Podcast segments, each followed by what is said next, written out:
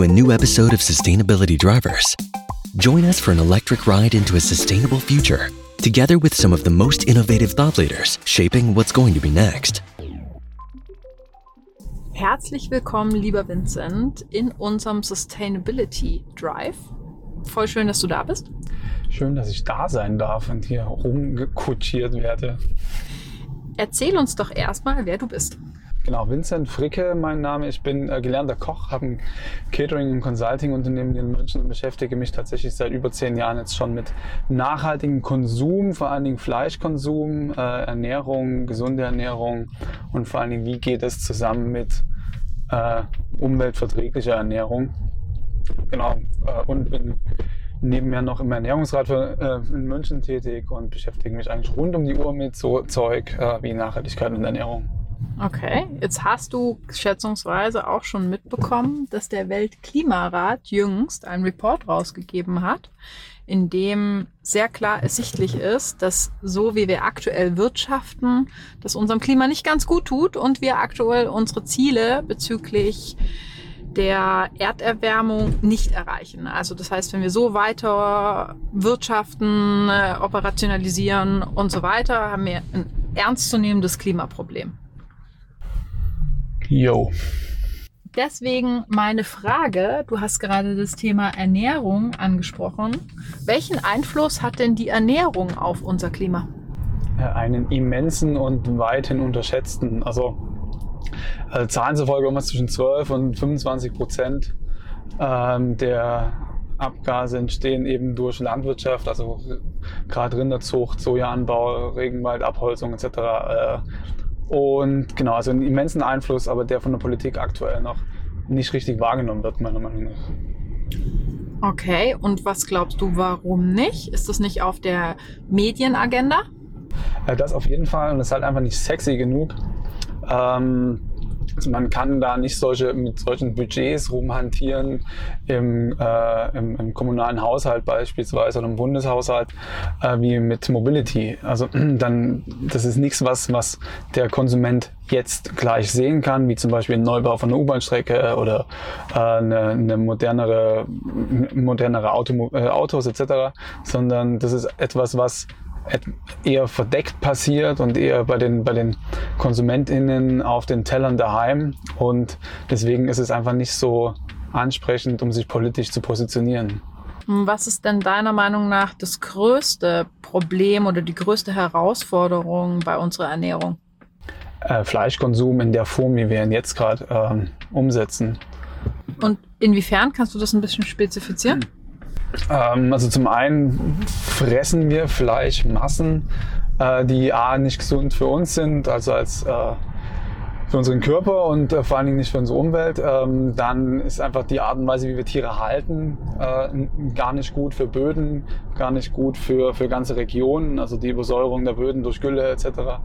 Ähm, und das, was, also das grundlegende Problem ist einfach, dass wir, dass wir Fleisch eigentlich völlig falsch äh, definieren oder wahrnehmen auf unserem Teller und unserer Ernährung und ähm, diesen, diesen Proteinaspekt einfach, äh, der völlig veraltet ist. Und ähm, das ist so ein bisschen das, das größte Problem, dass wir äh, günstig oder genau, nee, noch vielleicht ein weiteres Problem ist einfach, dass Fleisch mittlerweile einfach unfassbar günstig ist und ähm, gar nicht mehr die Wertigkeit hat, die es mal hatte, ursprünglich, paar Generationen zuvor, es aber immer noch so äh, wahrgenommen wird, als wäre ein 300 Gramm Ribeye Steak, was, äh, wofür man sich feiern lassen könnte. Und was genau machst du jetzt anders? Also was ist deine eine potenzielle Lösung dafür? Eine potenzielle Lösung gibt es nicht. Sehr gut.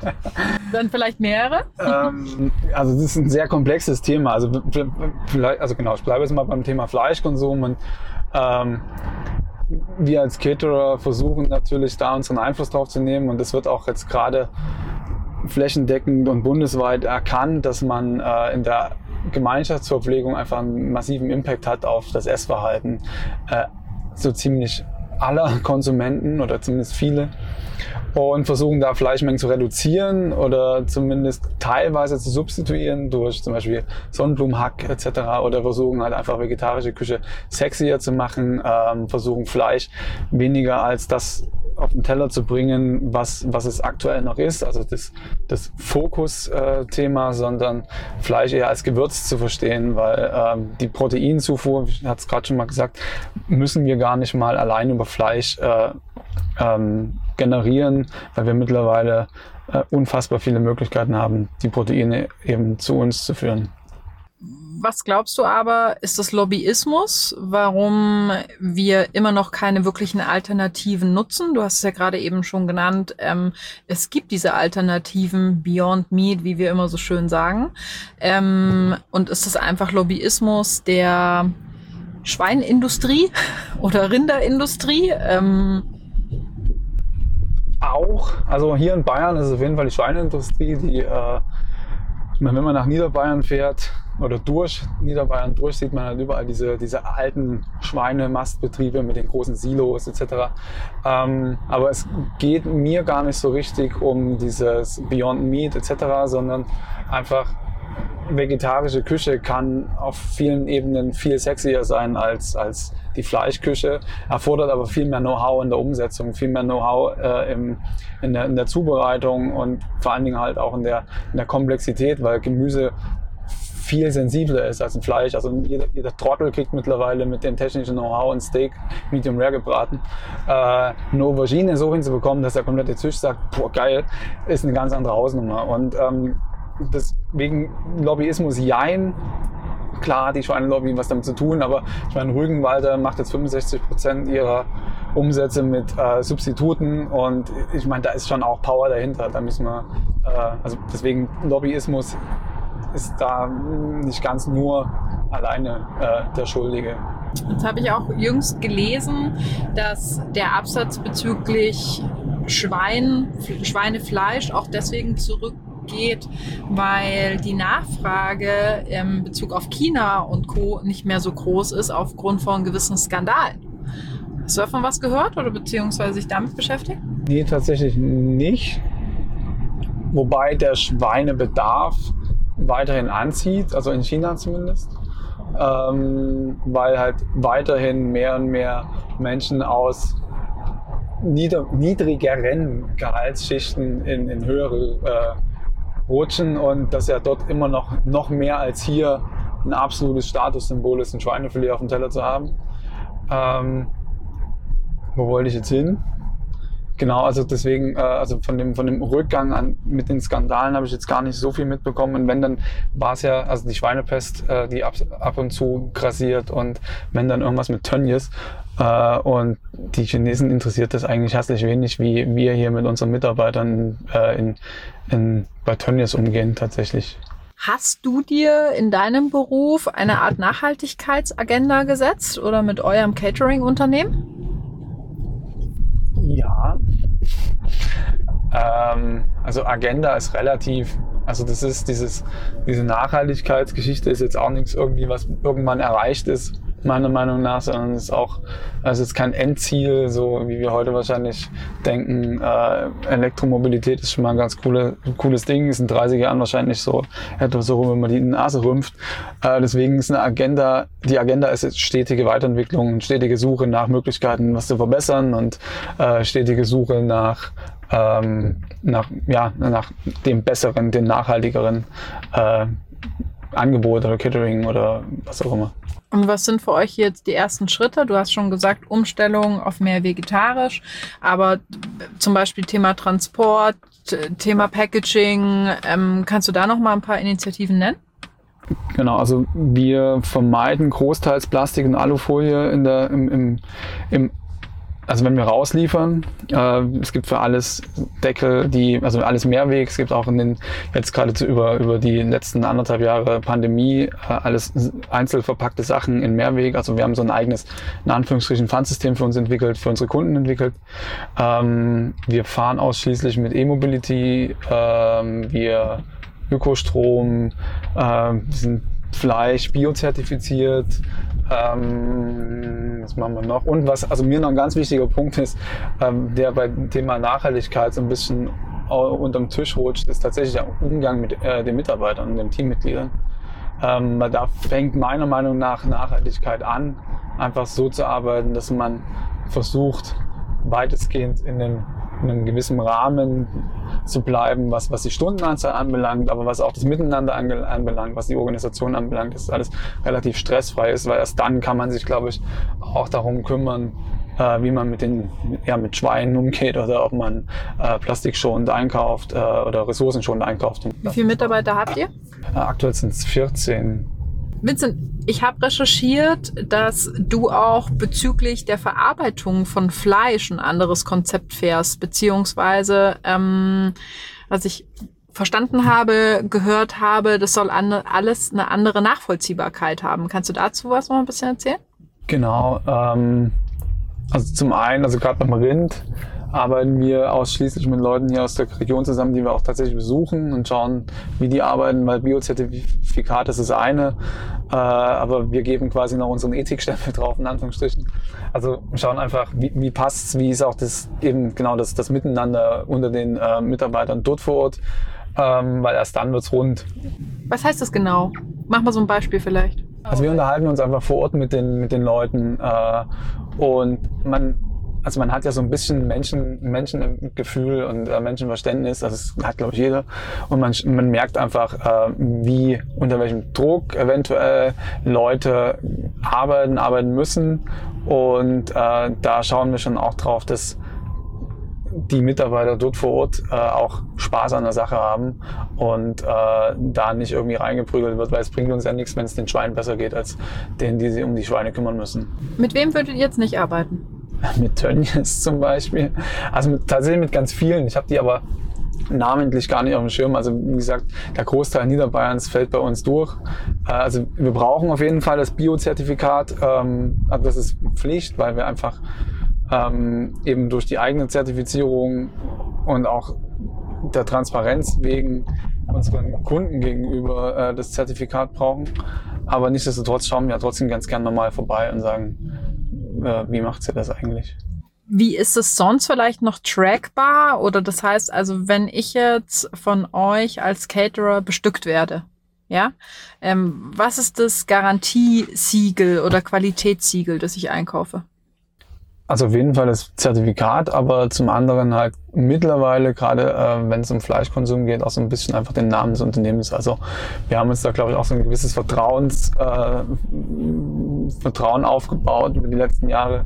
Und du bekommst auf jeden Fall auch äh, namentlich genannt, woher das Fleisch kommt. Und kannst dich dann, im, im, wenn du Langeweile hast oder das möchtest oder das Interesse besteht, äh, dich auch nochmal da persönlich informieren. Mhm. Und glaubst du, das ist ein klarer Differenzierer gegenüber eurer Mitbewerber? Ja, absolut. Weil, also für wen catet, catet ihr oder beziehungsweise wo glaubst du, ähm, funktioniert das eher oder weniger? Ähm, also wir haben schon ein sehr offenes Klientel, also vom, vom, vom Mindset her. Das ist jetzt, äh, sind jetzt keine Blaumänner am Band, oder Blaufrauen, weiß nicht, wie man das nennt. Ähm, aber, also es sind alles äh, oder relativ häufig so tech-lastige, digital-lastige Unternehmen, die schon in ihrer Firmenphilosophie zumindest versuchen, äh, anders ranzugehen als, ähm, ja, wie gesagt, also die äh, Bandarbeiter. Und äh, von daher passt, dort funktioniert es ganz gut, weil wir eben mit der äh, mit dem Hintergedanken auch antreten, dass sie sagen, wir schauen, dass ihre Mitarbeiter, ihre Teammitglieder ähm, nach dem Mittagessen nicht erstmal die Couch suchen, sondern eigentlich noch in der, in der ähm, physischen Verfassung sind, weiterzuarbeiten oder irgendwas arbeiten zu können, auch wenn es halt irgendwie noch ein Spaziergang ist oder was auch immer. Ähm, von daher kommt das ganz gut und da kommt auch dieses äh, reduzierte Fleischkonsum auch immer ein bisschen mit, auch weg von dieser traditionellen Spinatknödel, Schwammerl Nummer, Karspatzen. Klar, gibt schon auch mal Mac and Cheese oder sowas, aber ähm, das sind dann absolute Ausnahmen. Ähm, und da kommt das tatsächlich gut an. Ob wir jetzt erfolgreich werden bei äh, BMW in Dingolfing, Dagelfing, wie auch immer, glaube ich nicht. Äh, da kommt es ja regelmäßig zu Protestaktionen, wenn da mal die, äh, das, das, die Schweinshaxen wegfällt oder wie jetzt erst in ich glaube beim VW in Wolfsburg. Ja, die Currywurst. Äh, genau, wo sich unser Altkanzler Gerhard Schröder ja. schwer für eingesetzt hat, dass die doch bitte bleibt. Jetzt hört sich das alles extrem nachvollziehbar an. Und trotzdem würde ich gerne nochmal challengen, warum andere Firmen, Großunternehmen, Großcaterer das noch nicht anbieten, beziehungsweise die Nachfrage vielleicht nicht da ist. Geht es hier um Price Dumping? Hm, die Nachfrage ist auf jeden Fall da. Also ich glaube tatsächlich auf allen Ebenen. Äh, das Problem ist so ein bisschen die Kommunikation intern. Also man muss ähm, wenn man, also wenn man Gemüse in den Fokus stellt, kann man es nicht einfach so machen, dass man sagt, okay, hier hast du Gemüseteller, ich hobel dir noch 13 Gramm getrocknete Schweineleber drüber und freu dich, sondern das, das, das, ist, ein, das ist ein Prozess, wo, wo man mehrere Leute mitnehmen muss, vor allen Dingen in der Kommunikation. Und das ist die Herausforderung, weil das sehr häufig meiner Meinung nach nicht erkannt ist oder erkannt wird bisher. Ähm, und natürlich geht es auch ein Stück weit um den Preis. Also ähm, wir haben jetzt auch 2020 im März, April erlebt, dass das erste, was radikal wegrationalisiert wurde, war die Subvention für, für Mitarbeiterverpflegung äh, oder Mitarbeiterinnenverpflegung. Ähm, und da, da kommt schon, da kommt schon noch, noch viel äh, über den Preis. Was aber allerdings auch wieder darin liegt, dass, äh, dass wir ein bisschen versuchen zu predigen, dieses Mitarbeiterverpflegung ist gleich Mitarbeiterwertschätzung. Also das, was Google, Google hat zum Beispiel in, im Ackermannbogen, was Ackermannbogen, also hier in, in, in München, ähm, die Mitarbeiterverpflegung versucht aufrechtzuerhalten. Also A, eben aus dem wertschätzenden äh, Punkt heraus und B, weil man so auch ein Stück weit noch Einfluss hat, vielleicht nicht ganz so rein positiv gesehen, aber ein Stück weit Einfluss hat auf das, was die MitarbeiterInnen essen, ähm, weil ansonsten halt ganz schnell Tiefkühlpizza, Burger, Döner, Schokolade und Chips auf dem Tisch landen und das ist äh, für die körperliche Fitness gar nicht so vorteilhaft und dann im, im, Umkehrschluss auch für den, für den Geist und für die geistige Arbeit äh, und vor allen Dingen auch für, für, die, die allgemein, für das allgemeine Wohlbefinden und äh, die gute Laune. Mhm. Es gibt ja den Slogan, du bist, was du isst. Gehen wir mal davon aus, 2030, wenn wir dem Pariser Klimaabkommen und den Ambitionen glauben, wirtschaften wir fast alle klimaneutral. Wie schaut die Catering-Szene in 2030 aus und im Speziellen euer Unternehmen? Also wir sind, denke ich, auf einem ganz guten Weg. Es ist immer eine Frage, wie man Klimaneutralität definiert. Ähm, die Catering-Szene ist tatsächlich recht verlogen, was das anbelangt. Ähm, Inwiefern? Es werden andere Sachen, äh, beziehungsweise es werden, also man hat, man hat ja als, als Endverbraucher auf einem Catering ganz, ganz selten Einfluss auf die hinteren, äh, auf die, auf die Abläufe im, im Backoffice, was da einkauft wurde. Äh, und da wird nach außen sehr häufig suggeriert mit einem abbaubaren Packaging, dass es jetzt nachhaltig ist, äh, was da drumherum alles passiert und ob jetzt die Avocado hier gerade aus dem Hamburger kommen oder ähm, vielleicht doch eher verzichtet drauf wird. Äh, das, das, das haben die meisten Leute nicht auf dem Schirm. Sprich, also die wenigsten Leute, die wenigsten Konsumenten haben, verstehen die Komplexität zwischen Nachhaltigkeit und Ernährung ähm, auf, auf dem Teller, was ja auch nicht das Problem, also was ja nicht schlimm ist. Also deswegen gibt es ja Professionals. Aber ähm, man, man sieht einfach nicht, wenn das eine, eine braunen Ökoschale ist, glaubt man, es wird suggeriert, oh, das ist jetzt nachhaltig und das ist aber nicht. Und das ist so ein bisschen das Problem. Und da, da hat, die, hat die Branche und die gesamte Gastronomie echt noch ganz viel Nachholbedarf. Ähm, und das sehe ich sie 2030 äh, oder bis 2030 noch vor ganz, ganz, ganz, ganz großen Herausforderungen. In München soll bis 2026 alles, was städtisch ist, mit 60 Prozent Bio rollierend über alle Warengruppen am Start gehen. Ähm, auch da habe ich da noch ganz, ganz großes Bauch, Bauchweh, wenn ich mir das so anschaue. Wenn ich es richtig verstanden habe, dann bedeutet das aber auch eine gewisse Erziehung und auch Aufklärungsbedarf gegenüber dem Konsumenten, oder? Absolut. Und das ist schon unsere Aufgabe. Also äh, als Caterer ähm, im Vor Vorgespräch, aber auch in der Kommunikation am Gast und vor allen Dingen auch in der Gastronomie. Also nirgends hast du als als ähm, äh, hast du die hast du so eine große Möglichkeit, so viele Leute zu erreichen in der Kommunikation mit einer Speisekarte, aber auch mit, in der Kommunikation am Gast als Koch äh, einfach mal rausgehen etc. und den Leuten zu erzählen, dass das, wenn das jetzt vom Bauern Willi kommt, wesentlich geiler ist und du hast dann eine Story drumherum und äh, mittlerweile ist ja Essen gehen auch Entertainment und nicht mehr nur ähm, reines Sattwerden, dann hast du einfach eine Riesenmöglichkeit, die Leute in die richtige Richtung zu in Anführungsstrichen zu erziehen äh, oder zumindest ein Bewusstsein dahingehend zu schaffen und das ist eine große Aufgabe, die sich der Gastronomie oder die sich die Gastronomie aber erstmal gewahr werden muss. Also da sind die noch, noch weit hinten dran, also was, was das anbelangt. Das heißt, was würdest du dir für die nächsten neun Jahre wünschen? Mehr Austausch. Äh, also in der Gastronomie an sich, auch, auch äh, im, im Catering-Bereich an sich viel mehr Austausch miteinander. Äh, wo bekommt der das her, wo bekommst du das her, wo bekommst du das her, weil nur so, so funktioniert's. Ähm, auch Zusammenschlüsse für Einkaufsgemeinschaften, ähm, weil ich brauche weniger Roastbeef oder fast keins. Ich brauche mehr das, dass man einfach den, den Bauern damit hilft oder den Bauern Vertrauen gibt, für die nächsten Jahre auch die Umstellungen zu bewerkstelligen, weil das ist ja auch einfach ein Invest in eine sehr ungewisse Zukunft, bauernseitig. Ähm, und vor allen Dingen halt auch die Kommunikation am Gast und mehr kreative vegetarische Küche. Cool. Das hört sich extrem gut alles an. Ähm, dann wünsche ich euch und vor allem auch dir für die neu nächsten neun Jahre, dass ihr da vorankommt und dass du dich weiter so engagierst. Und danke dir vor allem sehr für das interessante Gespräch. Vielen Dank. Schön, schön, schön war's. Tschüss. Mach's gut. Auf bald. ciao, ciao.